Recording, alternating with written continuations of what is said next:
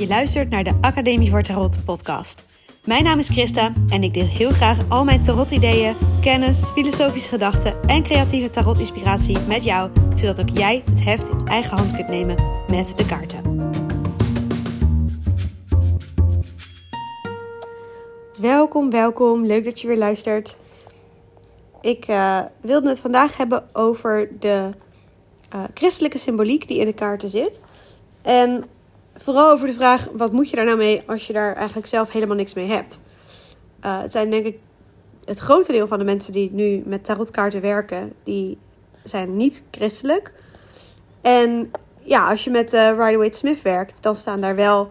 Het meest duidelijk zijn natuurlijk de drie engelen die erop staan. De duivel, um, maar ook de hoge priester ziet er natuurlijk behoorlijk christelijk uit. En ook de hoge priesteres trouwens heeft een kruis dat ze draagt. En daarnaast zijn er nog wat andere, uh, ja, wat meer verstopte christelijke symboliek. Bijvoorbeeld op het Rad van Fortuin heb je uh, vier dieren staan in iedere hoek. Die verwijzen naar de vier evangelisten van het Nieuwe Testament. Um, op de negen van zwaarden kun je de, um, het verhaal vinden van Kain en Abel. Dat weten heel weinig mensen. Maar als je ziet in het, uh, in het bed zit een soort van houtsnijwerk aan de onderkant. En daar zie je iemand die met een zwaard een ander aanvalt. En er wordt dus gezegd dat dat Kain en Abel zijn. De een heeft de ander uh, vermoord. De, het is de ene broer vermoord de andere broer. En dat zie je dus daar. En zo zijn er nog wel een aantal verwijzingen naar Bijbelverhalen. Oh ja, Adam en Eva natuurlijk heel duidelijk in uh, De Geliefde. Met de slang en de appel, uh, de boom met appels.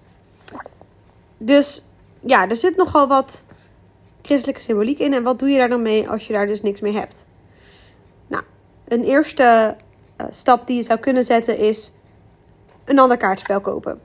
Er zijn inmiddels genoeg tarotspellen op de markt waar die christelijke symboliek volledig uitgehaald is. Een van de oudste decks die dat doen is de Robin Wood Tarot. Uh, daarvan weet ik dat het specifiek ontworpen is om die uh, symbolen er echt uit te halen en te vervangen door andere symbolen. Daar heb je bijvoorbeeld het oordeel, noemde ik net nog niet eens. Het oordeel is daar waar je dus de, de laatste de opstanding ziet. Je ziet mensen uit hun graf opstaan en hij en de engel roept hen tot zich. Dat, die afbeelding is daar vervangen door een phoenix die uit de as herrijst. Dus eenzelfde type betekenis dezelfde ja, idee erachter, maar heel andere symboliek, een ander verhaal erachter. En nou, dat is dus één optie. Je kunt op zoek gaan naar kaarten die jou meer liggen, die dus niet zo'n christelijke basis hebben.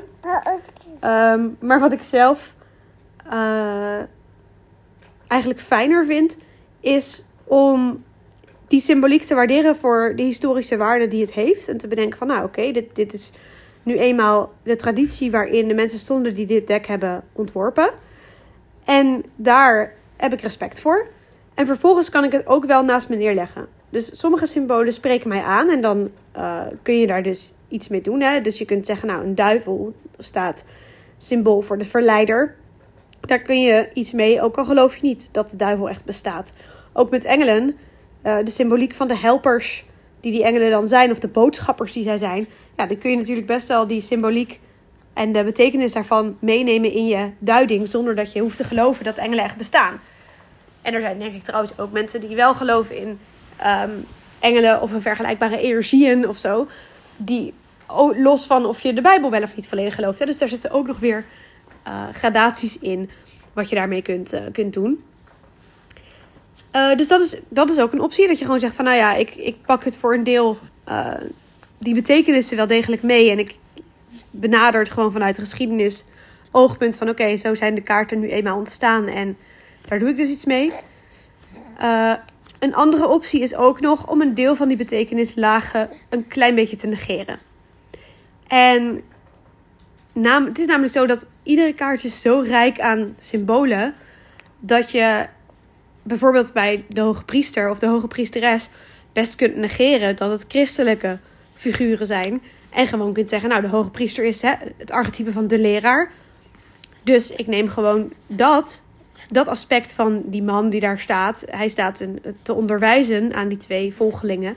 En dat, daar hoeven geen christelijke dogma's bij te komen kijken. Een dogmatisch archetype, wat, wat hij wel is, vind je natuurlijk in allerlei religies of spirituele uh, contexten. Dus dat hoeft helemaal niet. En ook buiten het spirituele kun je natuurlijk de leraar als archetype pakken, zonder dat het iets te maken hoeft te hebben met geloof. Uh, misschien wel met je kijk op de wereld, maar dus dan trek je het al een stuk breder en negeer je eigenlijk de, de historische context. En dat is ook oké. Weet je, dat kan ook gewoon. Het is niet bij iedere kaart even makkelijk, maar het kan prima. Uh, ik heb zelf met het Rad van Fortuin, daar heb je dus die vier evangelisten. Nou, die gebruik ik eigenlijk echt nooit als ik de kaarten ga interpreteren. En dan zeg ik echt niet van, nou ja, deze, deze vier staan voor uh, ja, de schrijvers van het Nieuwe Testament. Ik weet ook niet zo goed wat ik daar inhoudelijk mee zou moeten in een consult. Hoe ik daar betekenis aan kan geven. Meer recent heb ik wel wat gelezen, wel interessant trouwens, over die um, Rad van Fortuin. Dat er al vanaf de, ja, vanaf de middeleeuwen zijn er al afbeeldingen van de vier evangelisten met dat. Nee, trouwens voor de middeleeuwen al. Afbeeldingen van de vier evangelisten met in het midden uh, Jezus.